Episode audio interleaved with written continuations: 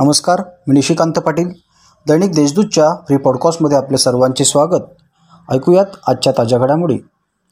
नाशिक जिल्ह्याच्या सुरगाणा त्र्यंबक पेठ तालुक्याच्या डोंगर दऱ्यात उपलब्ध असणारी व डोंगरची काळी मैना म्हणून प्रसिद्ध असलेली करवंदे भविष्यात नाशिक शहरवासियांना हाकेच्या अंतरावर उपलब्ध होणार असून आदिवासी भागात कार्य करणारे जलपरिषद मित्रपरिवार आणि वृक्षवल्ली फाउंडेशन नाशिक यांच्या संयुक्त विद्यमानाने चामरलेणी येथे एक हजार एकशे पंचवीस करवंद रोपांची लागवड करण्यात आली.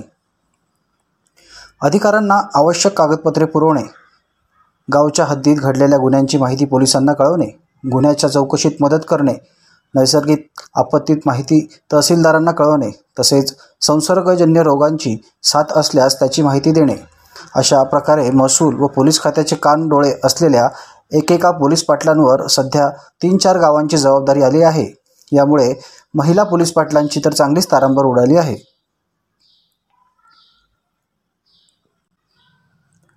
नाशिक शहरात मुख्य रस्त्यांवर खाजगी कंपन्यांकडून गॅस पाईपलाईन टाकण्याचे काम सध्या सुरू आहे. त्यासाठी ठिकठिकाणी रस्ते फोडण्यात आले होते. मात्र त्या ठिकाणी योग्य प्रक्रिया वेळेत न केल्यामुळे रस्त्यांवर चिखलाचे साम्राज्य पसरले आहे. त्यामुळे वाहनचालक त्रस्त झाले आहेत.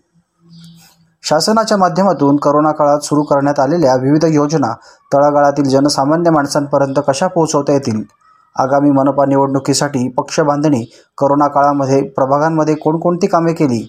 त्या कामांचा आढावा यापुढे आणखी चांगल्या पद्धतीने जनतेपर्यंत शासकीय योजना राबवण्याचे ध्येय धोरण शिवसेनेच्या ज्येष्ठ नेत्यांनी शिवसंपर्क अभियानाचा मुख्य उद्देश सांगताना स्पष्ट केले.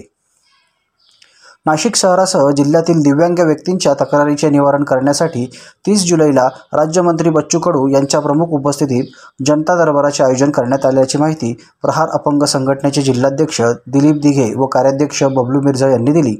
बच्चू कडू हे तक्रारी ऐकून त्या सोडवण्याच्या दृष्टीने मदत करणार आहेत. नाशिक जिल्ह्यात दोन धरणं शंभर टक्के भरली आहेत. गंगापूर धरण अडुसष्ट टक्के तर दारणा धरण अठ्ठ्याहत्तर टक्के भरले आहे. धरणातून पाणी सोडण्यास सध्या सुरुवात झाली आहे.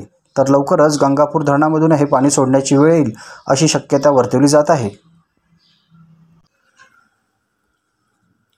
शहरात काल दिवसभर वाहतुकीचा चक्काजाम बघायला मिळाला. शहरात झालेल्या गर्दीमुळे ही करोनाच्या तिसऱ्या लाटेची तयारी तर नाही ना असा प्रश्न उपस्थित होऊ लागला आहे. गेल्या काही महिन्यांपूर्वीच करोना विषाणूच्या दुसऱ्या लाटेने हाहाकार माजवला होता. आता सद्यस्थितीत बाधितांची संख्या जरी कमी असली तरी बाजारपेठ तसेच महत्त्वाच्या रस्त्यांवर होत असलेली गर्दी बघता ही करोना विषाणूच्या तिसऱ्या लाटेची तयारी असल्याचे चित्र दिसत आहे.